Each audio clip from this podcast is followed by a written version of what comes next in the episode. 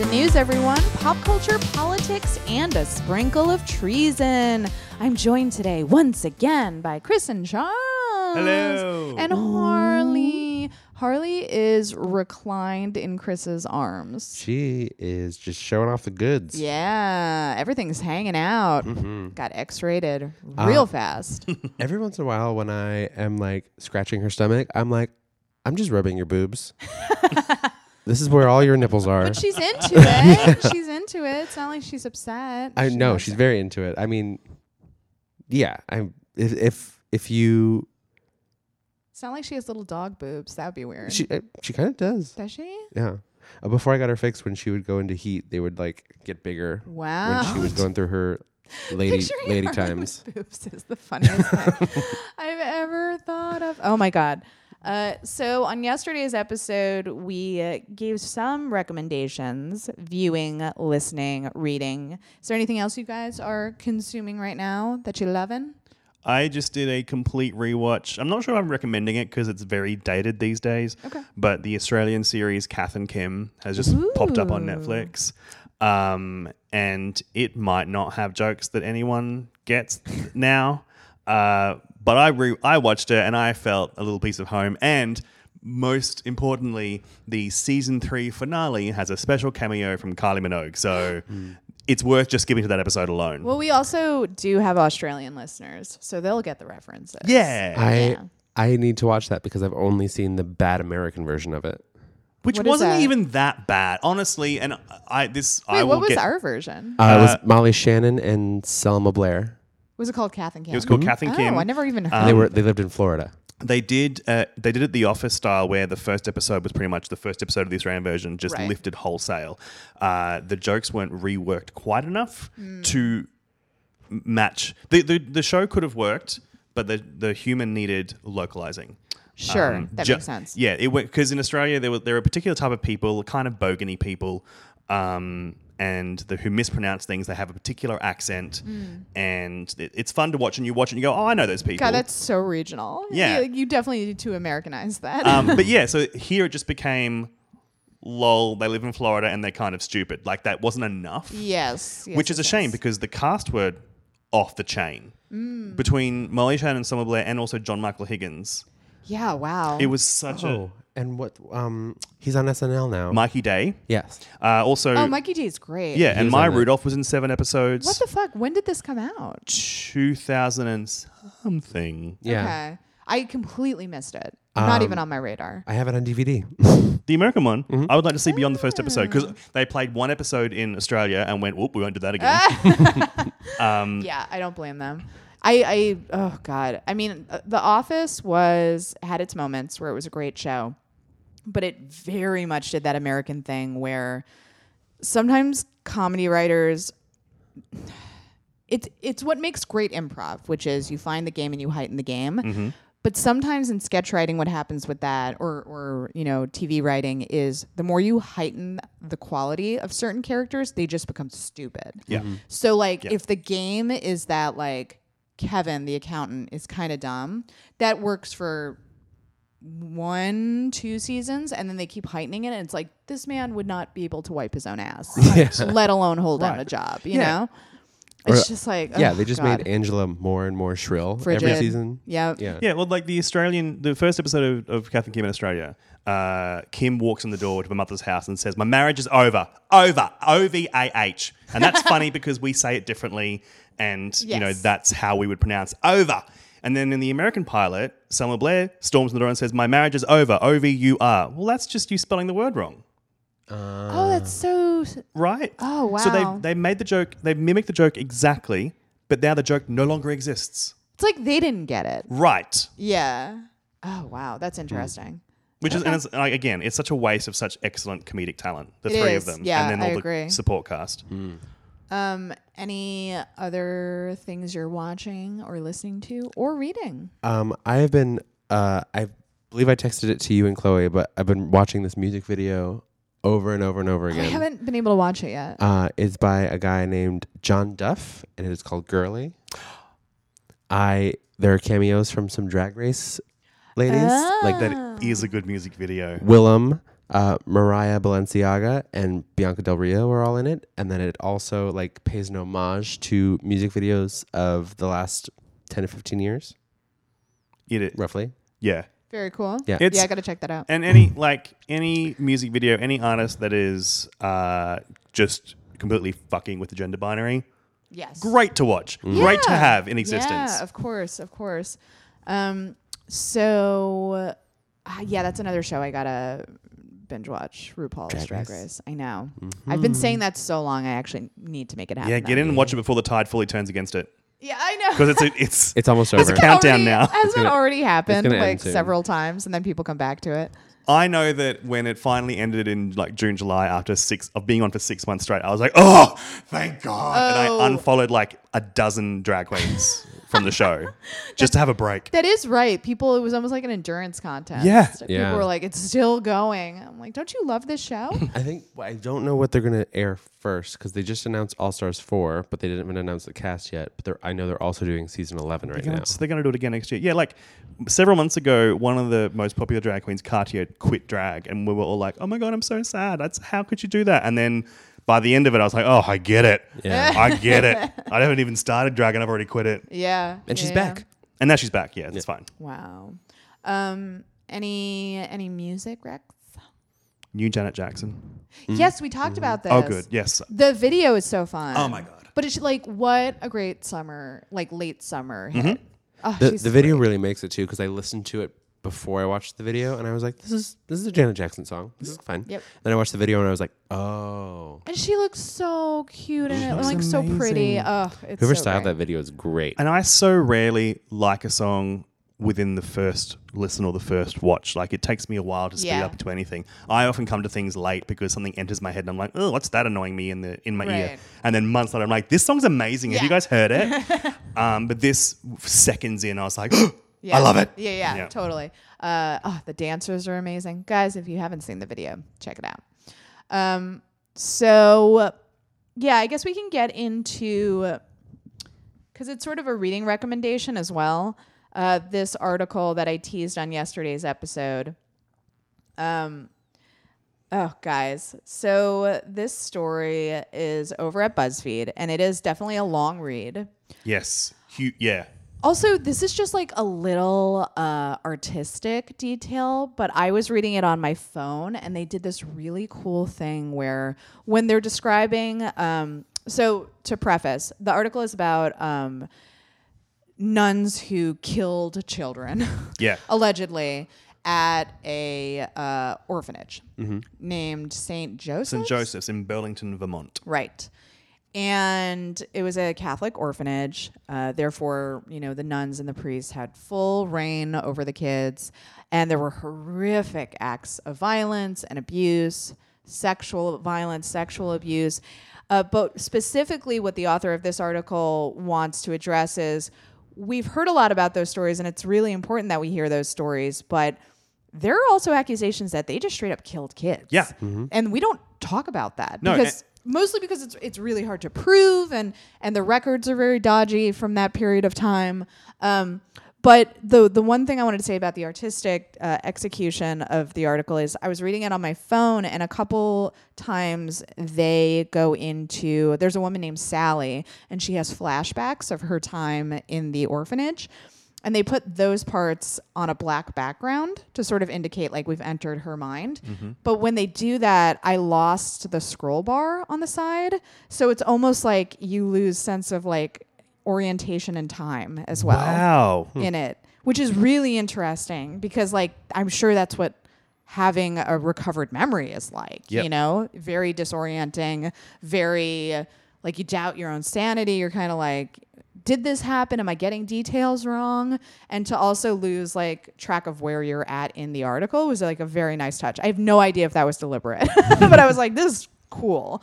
Uh, but aside from that, uh, man, this fucking story. This is intense, and I, this is what I tweeted yesterday. Was that uh, completely coincidentally? Four days ago, I found one of those silly listicles, like forty of the most horrifying horror stories on Reddit's No Sleep thread or Yeah. on Creepypasta or whatever those things are. And being me, I went straight to it and started. I read like seventeen of them. I've got like a couple more to go.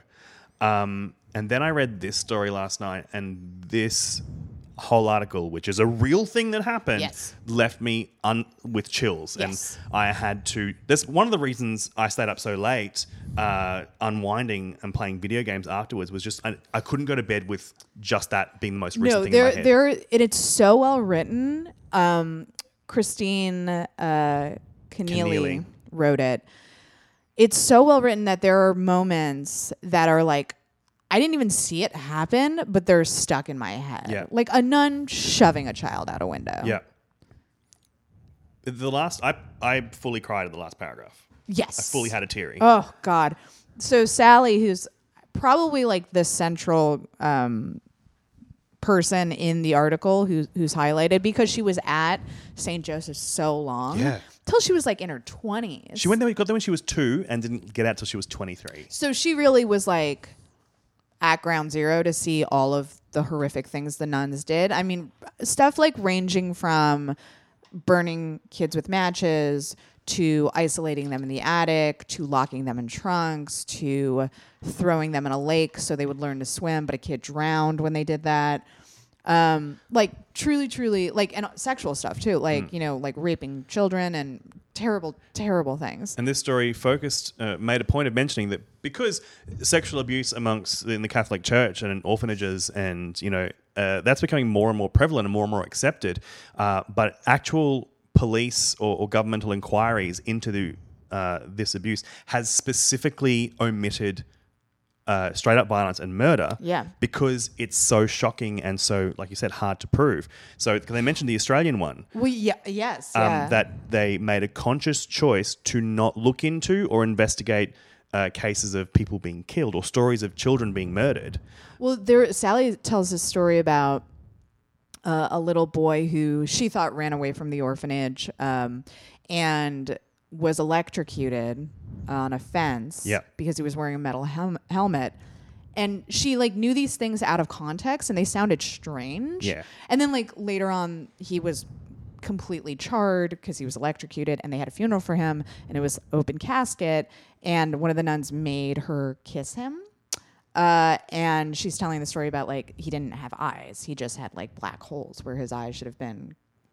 Uh, and but the lawyer representing her heard this story, and even he, who like believed a lot of her story, was like, "This is too much. This is beyond the pale. Like sh- this is definitely a false memory Yeah. she's having." Then they found out it fucking happened. It was true. Yeah. And he found the evidence that this kid was electrocuted. He was wearing a metal helmet because they were like World War II, um, like or World War One relics uh, from Yeah. uh, German uniforms. They were playing. They were playing. You know, They were playing army. like army, yeah. Uh, and he and another boy, another boy who also had a mel- metal metal helmet on, but was like struggling getting it on. And while he was doing that, his friend went under the fence, and the metal hit the fence, and he was electrocuted. So it did actually happen. And it wasn't even like neither Sally nor the lawyers. It was the reporter of this story. I think it was Christine herself Hmm. who eventually found while f- going through old old news archives. Yeah, she found all of the records of this. Um, but yeah, uh, the reason, the thing that really struck me was because I've been covering the the the grand jury inquiry that just happened, where they found out, you know, hundreds of priests had sexually abused thousands of children in the U.S. Children in the U.S. But I was listening to this podcast, and something the host said really stuck with me, where he's like, you know, I, I feel like a lot of people have lost faith in priests. Everybody still loves nuns, though. And here's a story where it's like the nuns were the terrorists, you know? Not Yeah. that there weren't priests and, and men doing stuff as well, but these nuns tortured these kids. Yeah. It's like, are the does everybody love nuns? And what was extraordinary in the article is sometimes they would be talking to someone who was like, "Oh, I had an amazing experience at St. Joseph's. I learned such discipline. The nuns were lovely." And then they would ask them something specific, like, "Do you remember a girl being burned with matches?"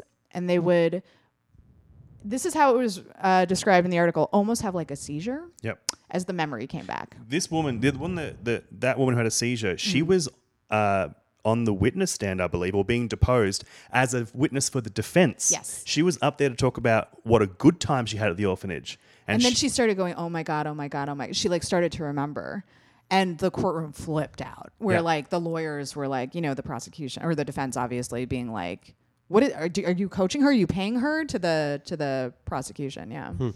Um but yeah like the article o- also goes into recovered memory stuff, which I think is so interesting because um, recovered memories have been so villainized um, because of what happened in the 80s during the Satanic Panic. Um, which was a bunch of little kids who accused their preschool teachers, I believe it was preschool teachers, of having like sexually tortured them Right. and destroyed their lives, Yeah. basically. And it Yeah. turned out it wasn't true. Yeah. It turned out it was adults coaching kids, Right. which is separate from when kids come to you and say, Sister so and so touched me inappropriately. Right. That's not an adult coaching her, that's a little girl reaching out for help. But people remember what happened during the satanic panic and they're like, how do we know these memories are real? And it's like, because literally you have dozens and dozens and dozens of people coming to you with very similar stories and they have not met. So it's like, it did happen. Yeah. Maybe some of the details they got wrong because Sally definitely like fucked up some stuff timeline wise. Yes. But she's an elderly woman now. Like the fact that she can remember any dates is like extraordinary to me. Yeah. And and the thing about Sally is that her Or she's dead now. she- but at the time of the she article, died in yeah. 2000. Uh, but her lawsuits were thrown out in the late 90s. Not because they didn't prove that they were couldn't prove that they were true, but because the defense was able to prove that she had recalled these things years earlier, Right. and therefore the statute of limitations had run out. Was that her or was that the lady who wrote the book? That was both. Oh, both of them. Okay. So yeah, the, the woman who wrote the book um, was like, "Yep, sure. Look, you wrote a book way back here, so Okay. you had this amount of time to go to the police, and you didn't." Sally, it was like, uh, "In this interview two years ago, you mentioned a beating. In this thing, uh, you told a family member ten years ago Mm-hmm. that you remembered this brutal thing happening. Therefore, uh, that's when your statute of limitations time began, and it has since run out." Yeah.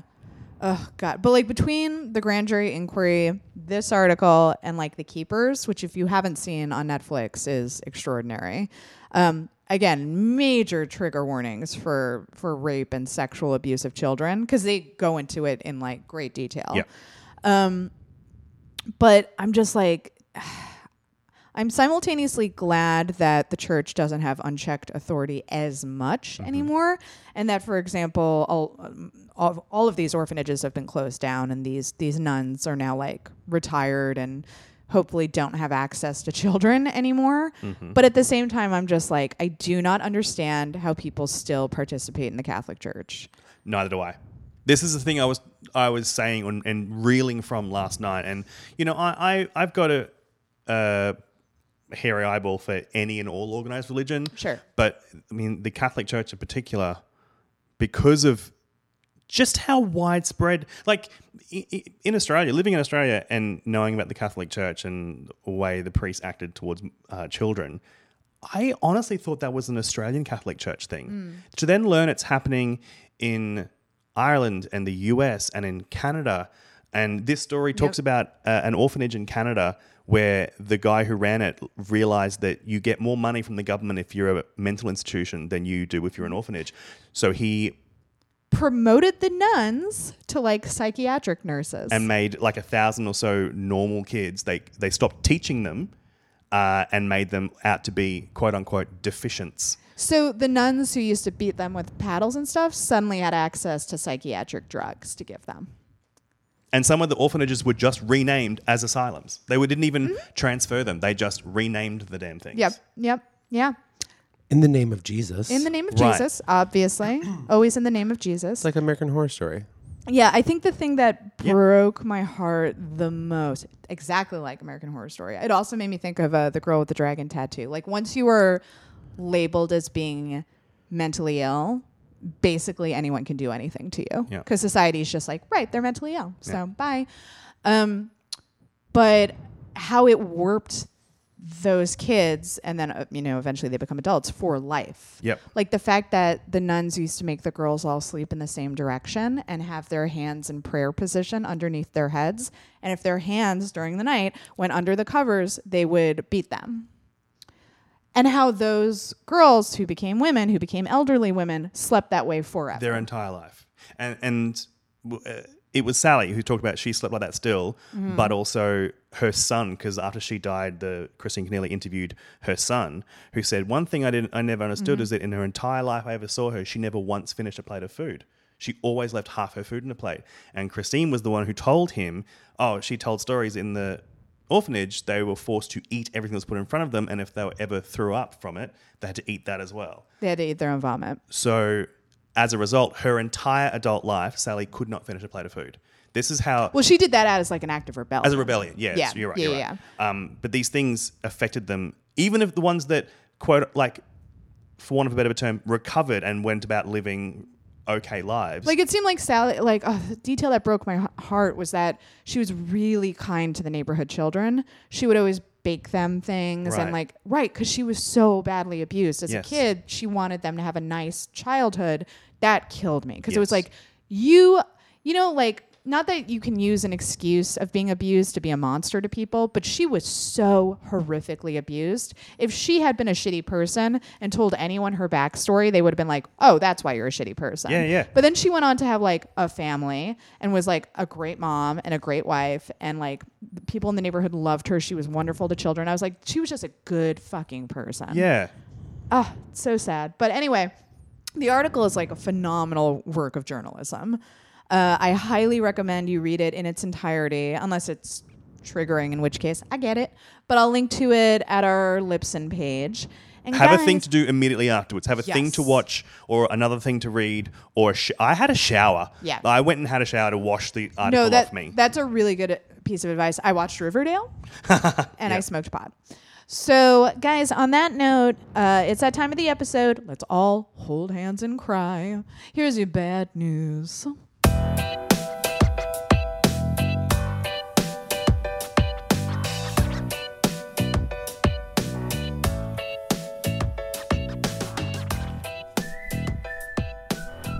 So, first piece of bad news, let's talk about student debt. Yay! I'm And unfamiliar. Specifically, uh, the nation's top student loan official resigning recently. So this is the government's top official who's overseeing 1.5 trillion dollars in student uh, in the student loan market. Resigned in protest on Monday, citing what he says is the White House's open hostility toward protecting the nation's millions of student loan borrowers.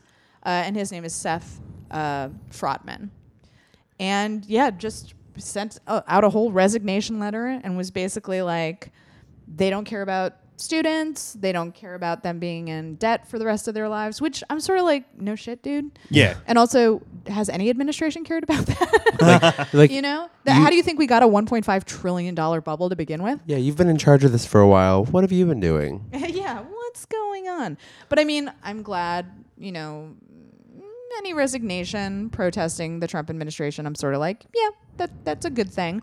But um man, I don't think people understand the student loan bubble is bigger than the housing market bubble was mm-hmm. Yeah. when it burst. And we all remember what happened, right? Wait until that one bursts. And it's going to burst because Oh, people yeah. can't make their student loan payments. It's mm-hmm. just a mathematic fact. But are those are the ones that also never ever go away, right? You can't file for bankruptcy and have them disappear. There was like they tweaked it during the Obama years, and I've truthfully lost track of how much they've repealed under the Trump administration. Um, I think there was a mechanism in place. I have a friend who just got his student loan payments wiped. And I truthfully couldn't even tell you how he did that, but he was able to do it through the government. Okay. But by and large, the vast, overwhelming majority of people in student loans will be paying them the rest of their lives. Yeah. I mean, I, I, I know people who talk about their student loan calls like once a week. And it's just like this angry person called me and they're like, we need money from you. And they're like, I don't have any. I don't have money. Good luck with that. Yeah. Bye. yeah. Yeah. Like you can't get blood from a stone, but I mean, they'll try.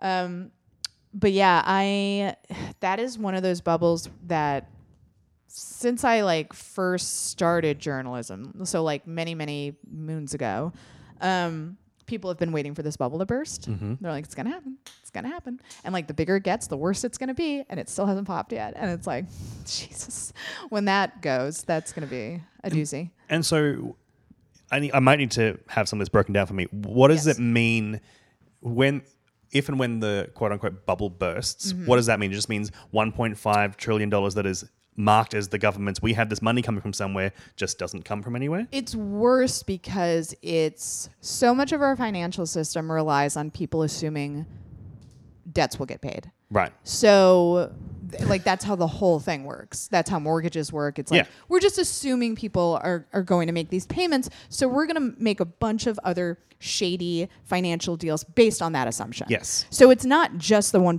Tri- 1.5 trillion dollars. That that's like what everybody owes. Mm-hmm. Then it's all of the other shady like Walmart deals or Walmart, Wall Street deals that are happening on top of the assumption that that 1.5 trillion will be paid. Right. And that's like the economy, quote Yes. unquote. So when the 1.5 trillion dollars, which is huge, a huge amount of money, when that bursts, then it's like, poof, like it, Right. it, it's every- everything else that was based on that. Right. Every dollar that w- supposed $1.5 trillion has made, Exactly. I get it now. Yes, Cool. yes, yes. It's, it's also like I never understood really how it was sustainable because like if you have a mortgage and you don't pay it, the bank takes back your house, or sometimes even if you pay it, the bank takes back your house. yes. Good point. Um, but like with with a diploma, there's nothing to repossess. Yeah, and, Like there's- that's it's it's.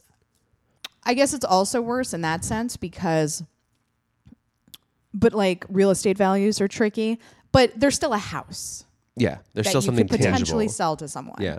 In the case of an education, it's like if that student just can't pay it back, then it's like, well, we don't have a thing to sell anyone. Yeah. You know, so yeah, I guess it's also worse in that respect too. You know, it would be interesting if they would take like if the student loan companies they're like, "Hey, we want you to pay back your student loans. You know what? We're going to help you with your degree, get you a better job so then you can give us money." It would be like a whole circle of like how never mind. Does that make sense? It does make sense. I think the people You who looked would me be like in it was charge of like- that are kind of like, fuck you, I got mine anyway. So why am I going to help some kid get a job, you know?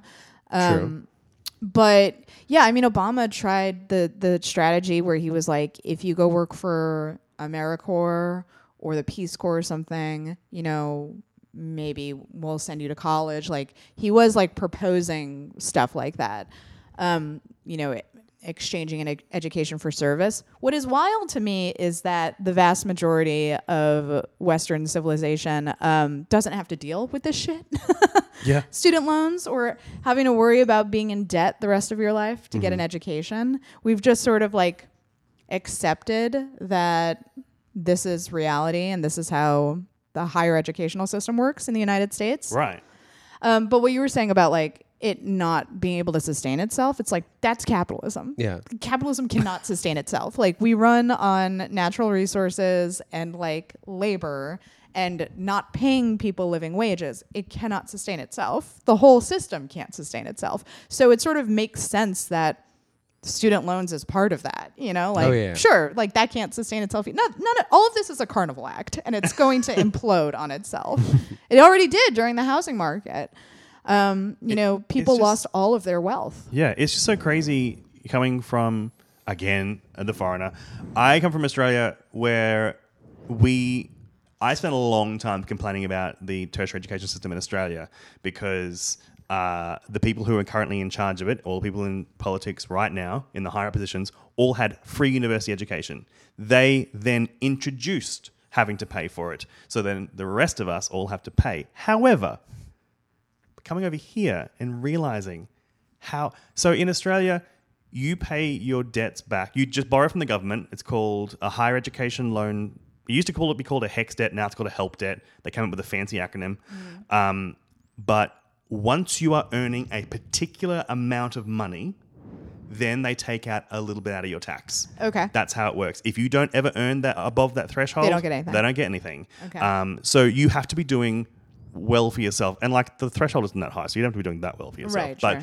having a full time wage, and then it just comes out of your tax, and yes, it takes forever to pay it off. Sure. But you, you barely notice because it's just taken out of your tax. Well, that's the thing. Like, if it's not devastating you every month, it's fine. if it takes longer, it's okay. It's like the people who, like, it's a significant portion of their monthly income Right. that they have to give, you know, uh, student loan providers. That's, when it gets. That's crazy. To, yeah, to find out that here there is no. It's not a, a wage limit. It's a time limit. Just like at this point in time, you will start paying it back, and it's this amount every month, regardless. Yeah. Like and like I guess you could not pay them as much, but then that tanks your credit score, Yeah. and then it's like then you have a shitty life. yeah, which is a whole other thing I get to talk about as an Australian because You guys don't have credit scores. I yeah, just got I one. just got my first. oh, you credit do, score. but in Australia, it's no, it doesn't not exist. a thing. No.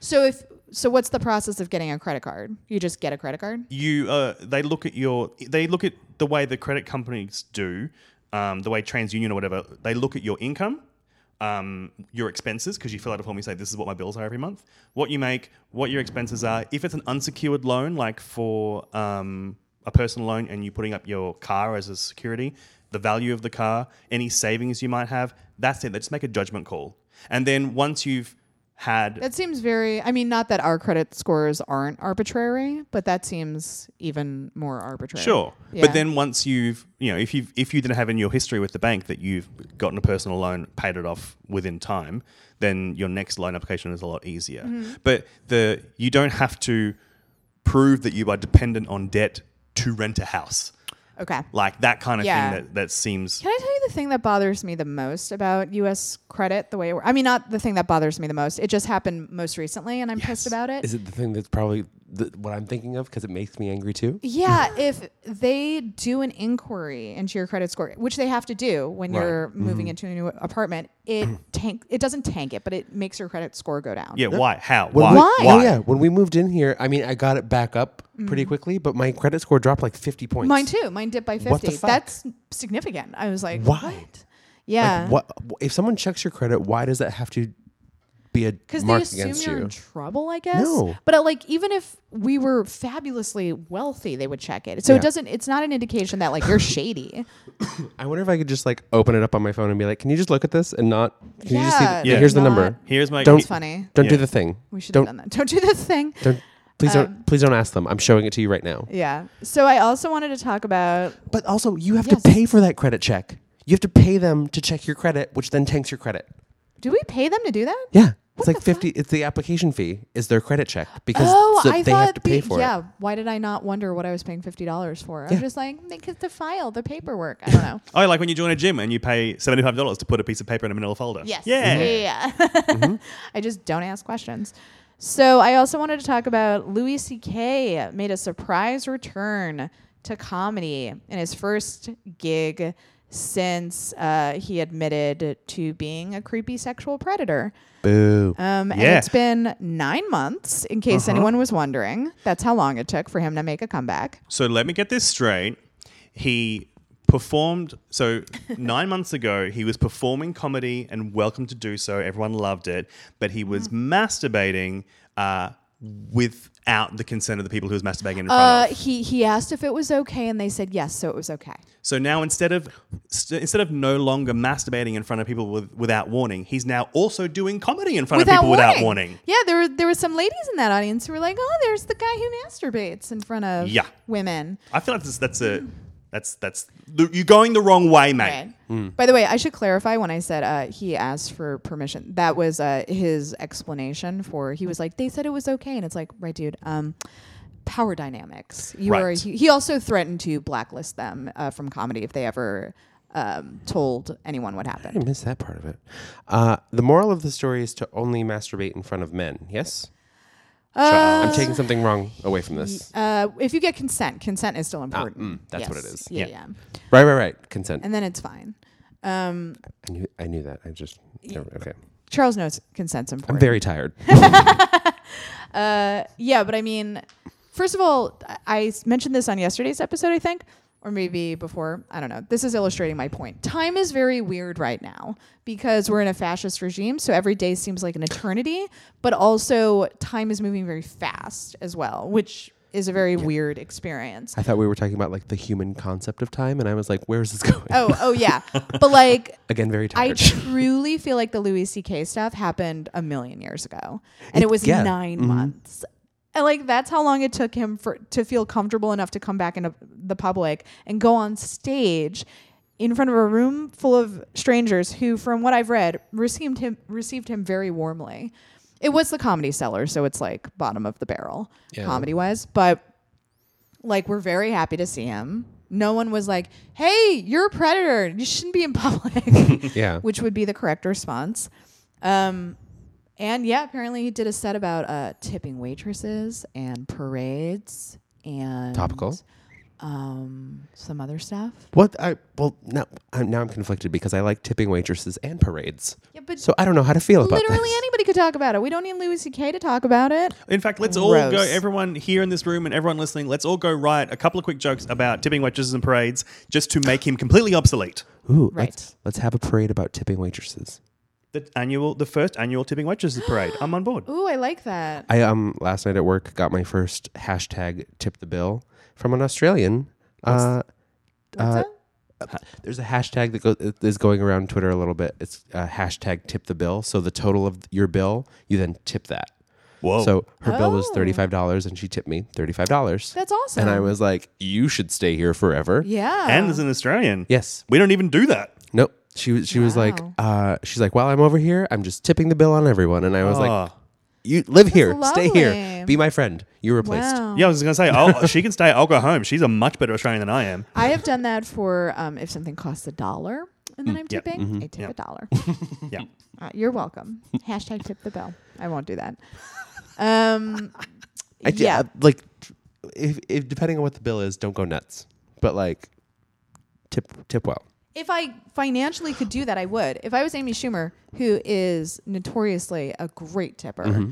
I would I would tip that way as well. She's loaded. She uh, this um, Australian tourist made up for a group of uh, five 21 year olds who had a ninety five dollar bill and did not tip a single dollar. Bananas. Everything evens out. Bananas. oh God. Uh, this next story is so sad. I almost didn't include it in the show. Just a warning. Okay. Um. So, but I wanted to talk about it because we were talking about the importance of representation. I forget why. Uh, but this uh, a little boy. Uh, he was nine years old.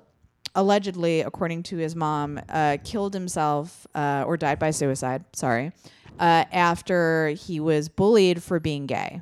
So this happened in Denver, Colorado. The coroner has confirmed that he died by suicide. His mom is the one who came to the media and was basically like, "Hey, this happened." Um, his name was uh, Jamel Myles.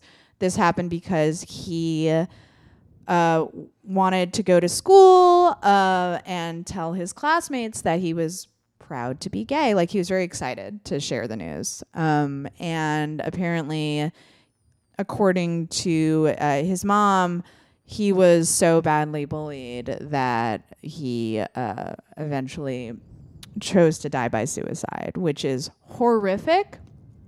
And a lot of people on Twitter were like, this is a great example of why we need to celebrate pride and celebrate visibility and stuff like that. Because believe it or not, every year during Pride, there are more than a few uh, straight cis people, usually white, who are like, why do we still need to do this? Yeah. Like everybody's out, everybody's proud, everybody's accepted, and it's like not even slightly true. We get a shocking handful of white cis gay men saying the exact same thing, Oh, which really? is astonishing. Infuriating. Yeah. Yeah.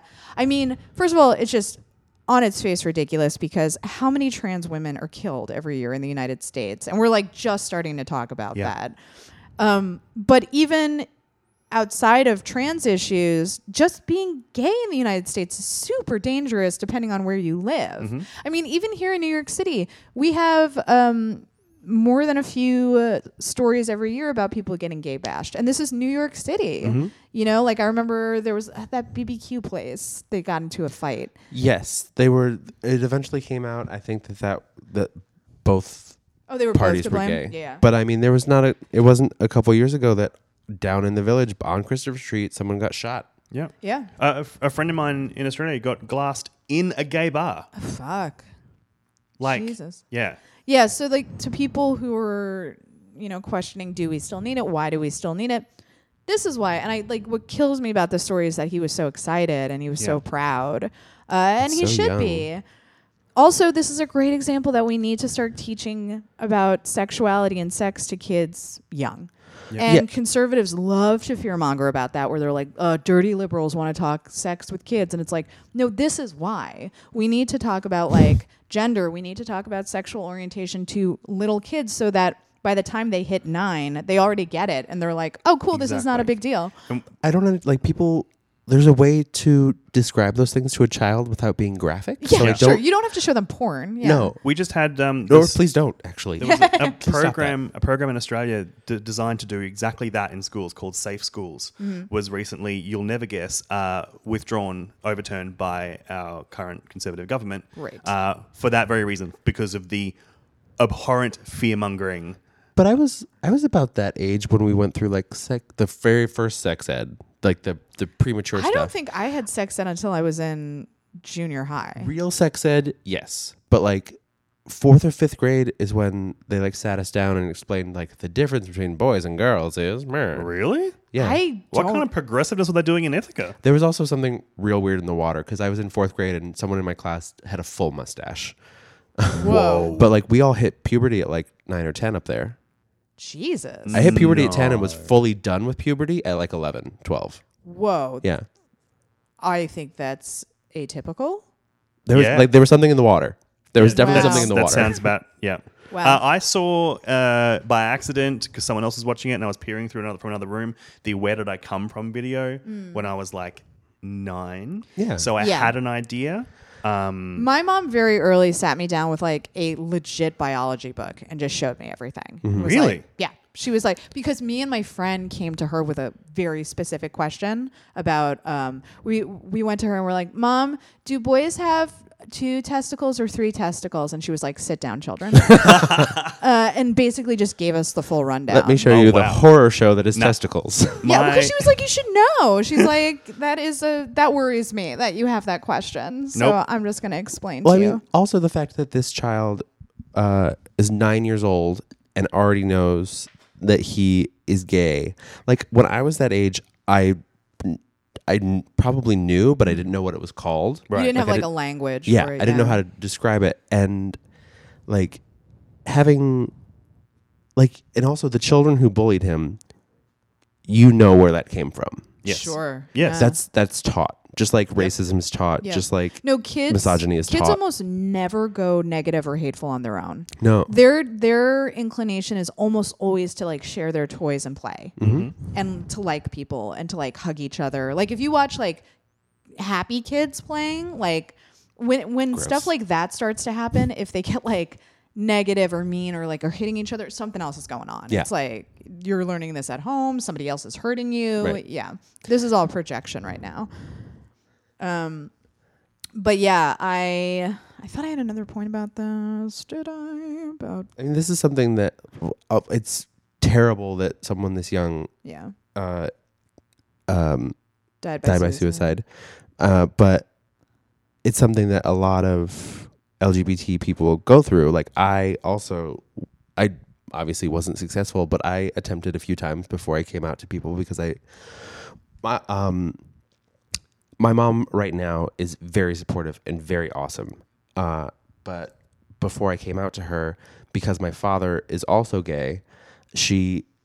I believe she had a little bit of resentment towards Sure. gay people. Like she Sure. would watch Will and Grace with me and laugh, but if boys kiss, she'd be like, she would verbally say, "Ew, that's disgusting." Did she feel? Did she like resent your father because she felt like she he had been deceitful? I'm I never really Okay. went there with her, Okay. but that's my assumption. Okay. Um, but I mean, since then has been like crazy supportive and like almost instantly turned on a heel. Great. Um, yeah, great, great, great. But like, I I I dealt. I'm sure we've a lot of people have dealt with this for like a long time in middle school and high school. This Yeah. is, seems very early. Super early, start. and I Super don't early. think it's a coincidence that you know he had such a, a grip on his identity. Like Yeah. if he if he had been confused, if he had been quiet about it, you know, probably could have you know skated under the radar. But what's so sad about it is that like he knew and he was like, "Great, this is who I am," and Yeah. I'm really excited about it. I'm, I'm excited to tell other classmates." people. Yeah, like, That's- which is bananas and would be a happy story if not for the ending, which is nothing he did. He did everything right. Mm. He was, you know, doing great. He figured it out early. He was super happy about it. Support it was parents. it was everybody else's reaction.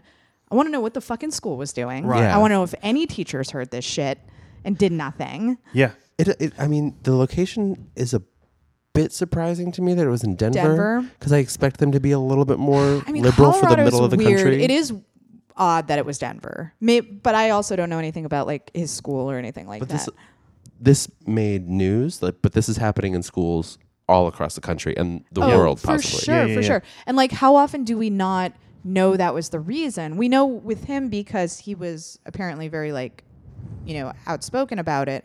But how many like gay, trans, bi kids die by suicide, and we never find out that's the reason? Mm-hmm. Right. It's just like, oh, they were kind of like quiet and sad, Yeah. you know? But, anyways, guys, it's that time of the episode. I know that was a heavy one. Here is your good news.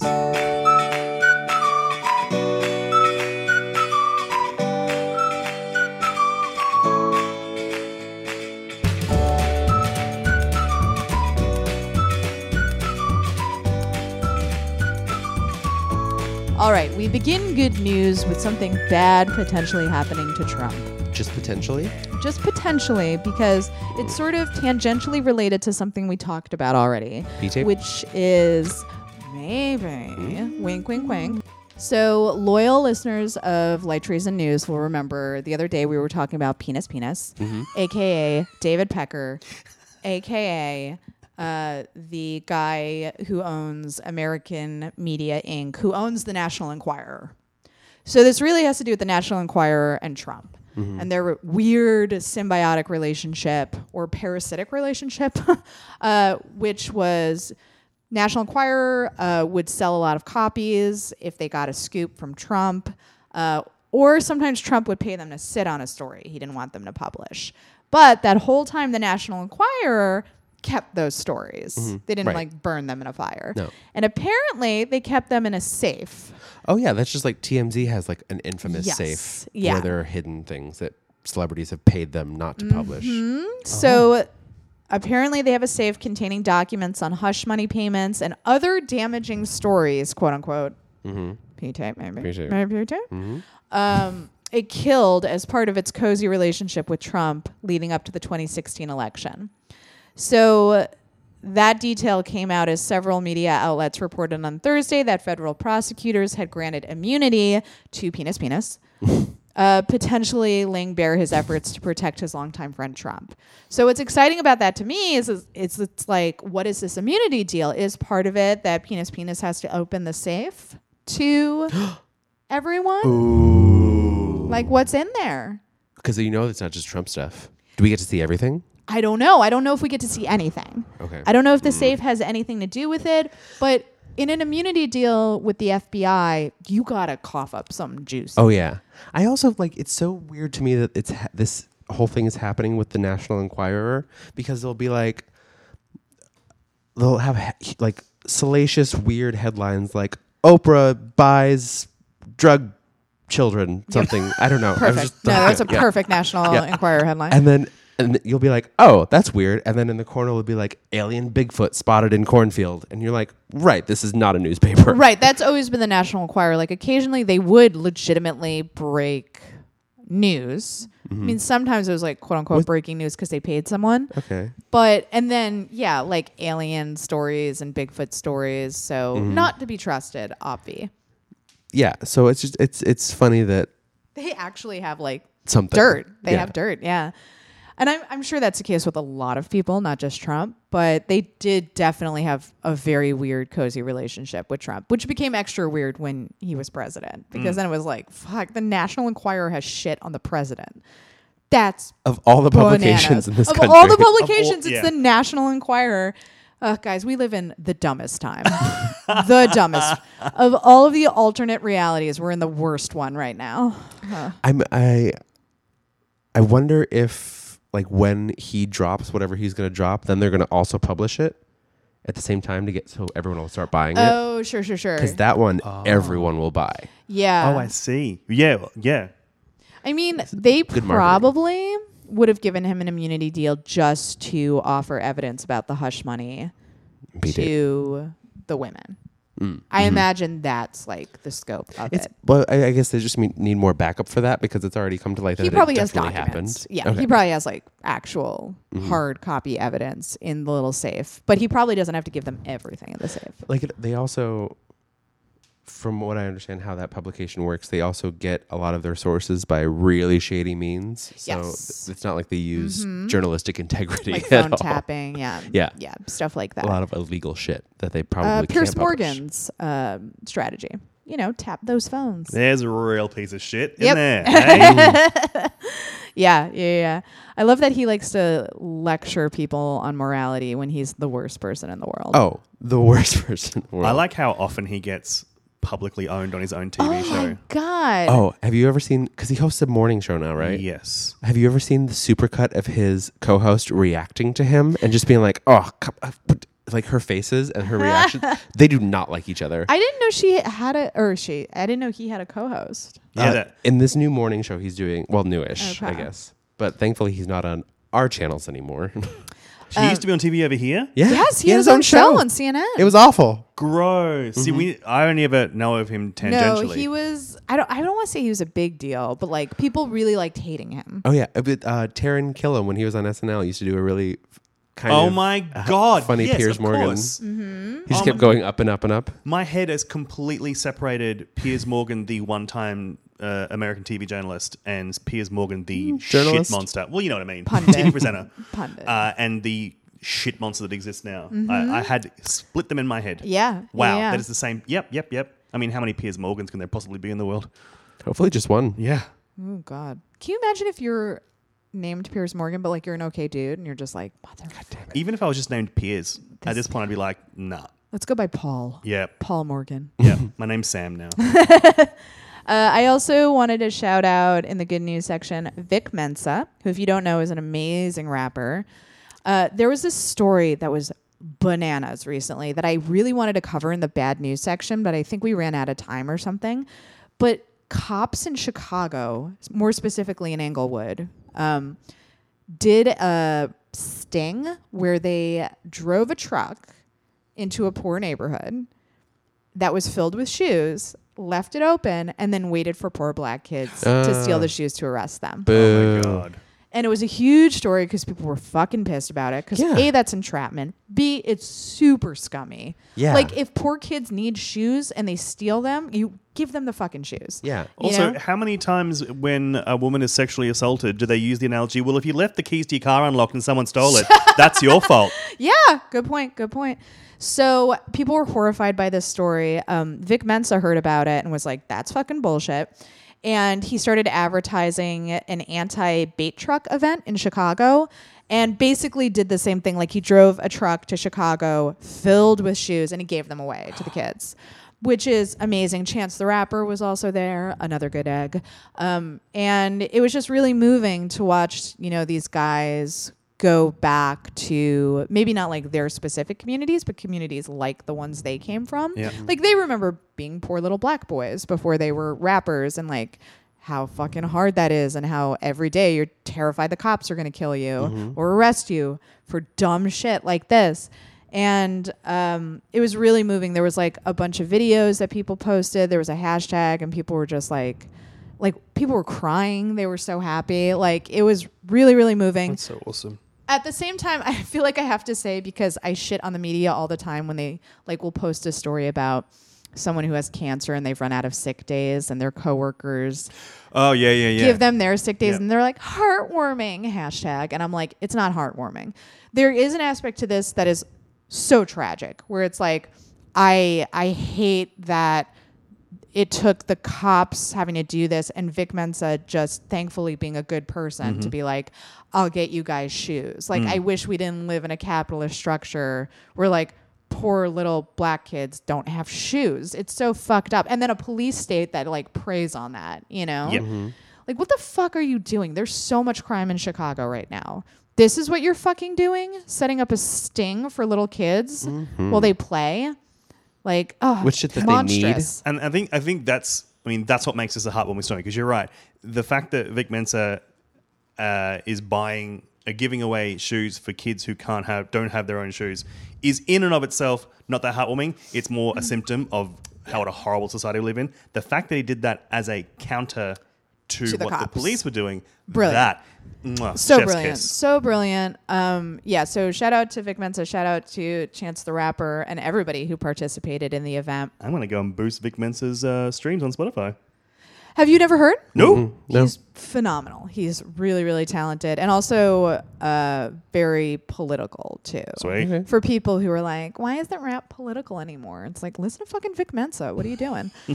Uh, not that he's the only one but he's i've heard of him. So if i've heard of him i'm like this is mainstream.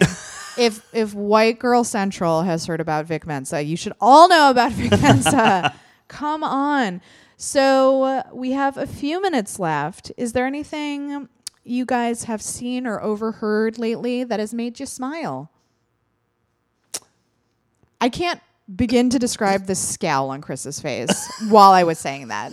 You look like Grumpy Cat. While I was like, is there anything happy or like? I knew it was coming. And I was like, quick, think of something. think of something. And I can't think of anything. I had um I started my sketch group yesterday. I'm acting in Boogie Manja this year. And Boogie Manja is the the sketch group at the pit. And we had our first meeting yesterday and I met everyone and everyone's lovely and we had the best time. Yeah. Oh, so we can be stuff that just made us personally smile. Totally. Oh, totally. then yeah. I okay. I've got a, a nice big one. Um, I went on a comedy writers retreat last week. oh my god, how did I not ask you about this? I don't know. It so so rude. it was so weird. I like okay, so I didn't know what you were doing. Right. I just knew that you had been selected for this writing retreat. Yep. And then Charles started showing me photos of you like in the woods and like a tent set up for you and I was like, "What is going on?" Yeah. But it was like a nice tent. You were It was, a, glamping. it was a glamping. It's a glamping situation. Glamping. There were It was there glamping. were there was a cottage and there were cabins and there were tents. And I opted for a tent because the beds in the tents were bigger. Uh, they were up off the ground on wooden floorboards and completely insulate, like sealed in. It was amazing. But it was me and sixteen other uh, comedians. My imposter syndrome doesn't even want me to say. Like me and it was like it was 16 comedians. I was there also. Um, were they like stand-ups or writers? a lot of stand-ups, uh, a good handful of writers, Okay. and a couple of people. Like one guy had I worked. if I know any of them. He would work for Mad Magazine for like 15 years. Oh, Had recently quit. That's cool. I would Yeah. nerd out about that. um, yeah. and he's now trying to get into TV. So some people trying to get into TV writing. Some people trying to get into late night writing. Some people just straight stand-ups. Um, I should submit to that next cycle. you 100% sure. Can this you was, send me the info? Yes, I will. Okay, thank you. This was the first one. Um, the woman who runs it, she had worked in late night uh, TV for many years, and this has been her dream. What's her name? Uh, Brita Wanga. Okay. Mo- okay, okay. Brita Moria Wanga, I think is the full name on Facebook. Um, and she's like, executives get retreats where they get to refresh and meet with their their peers and share ideas. And people on yoga, people doing yoga get to do it. Why don't comedians get to do it? It's a, it's a really good point, and I, I think it's really important for writers to get away from everything Yep. and be alone with their thoughts. As terrifying as that sounds, um, so did you, you generated a lot of ideas? I did, and what? Well, more than just ideas. What a weird thing is that yesterday I had a fully formed idea for a horror film, and I went on a comedy retreat. But whatever, creativity is creativity. I, the the overlap of those two worlds makes sense to me. I had a couple of friends from UCB who went on, like the funniest people you'd Mm. ever meet, went on to write for The Leftovers. right? Okay. Like So, that yeah. makes sense. Um, but I, I mean, I personally have had a 20 months of just creative stagnation. I, when I moved over here, I had to give up my very, very fledgling comedy acting career in Australia uh, and just bide my time. And I was biding my time right up until three weeks ago. I finally got my work authorization in the mail so I can work. And then two weeks later, I went on this retreat. So good. And this most incredible reset button I've ever experienced. Mm. And yes, I'm now full of ideas. My show that I brought to work on is almost entirely overhauled and ready to go. Hell yeah. And I'm going to my first, not to perform, just to watch, but my first open mic on Saturday before I start Because one of the guys is like, "Yeah, I'll take you. I'll make you go. They're horrible. You'll love it." Hell yeah, you should get in with UCB because there's like a whole alternative comedy scene Yes. spun out from that where they do open mics. One of them stuff. um, was a, is a sketch teacher. He teaches teaches sketch 101 and 201. Who's it? Eric Cunningham. Oh hell yeah! He was my tent Yeah. mate. Hell yeah! Okay, so funny. Anyways, guys, we're over time. Yay! Uh, please follow Charles and Chris on Twitter at Charles Rockhill at Chrisopotamia. Please go to lighttreason.news. Hit that smash, uh, smash that donate button. That's what I'm trying to say. I still don't want to say smash that donate button Hit because that I smash button. hit that smash button and donate uh, to the show for as little as $5 a month to keep us going. Thanks so much for listening. If you have any thoughts about today's episode, hashtag Light Treason Pod. And yeah, guys, while you're at it, get out there and cause a little trouble.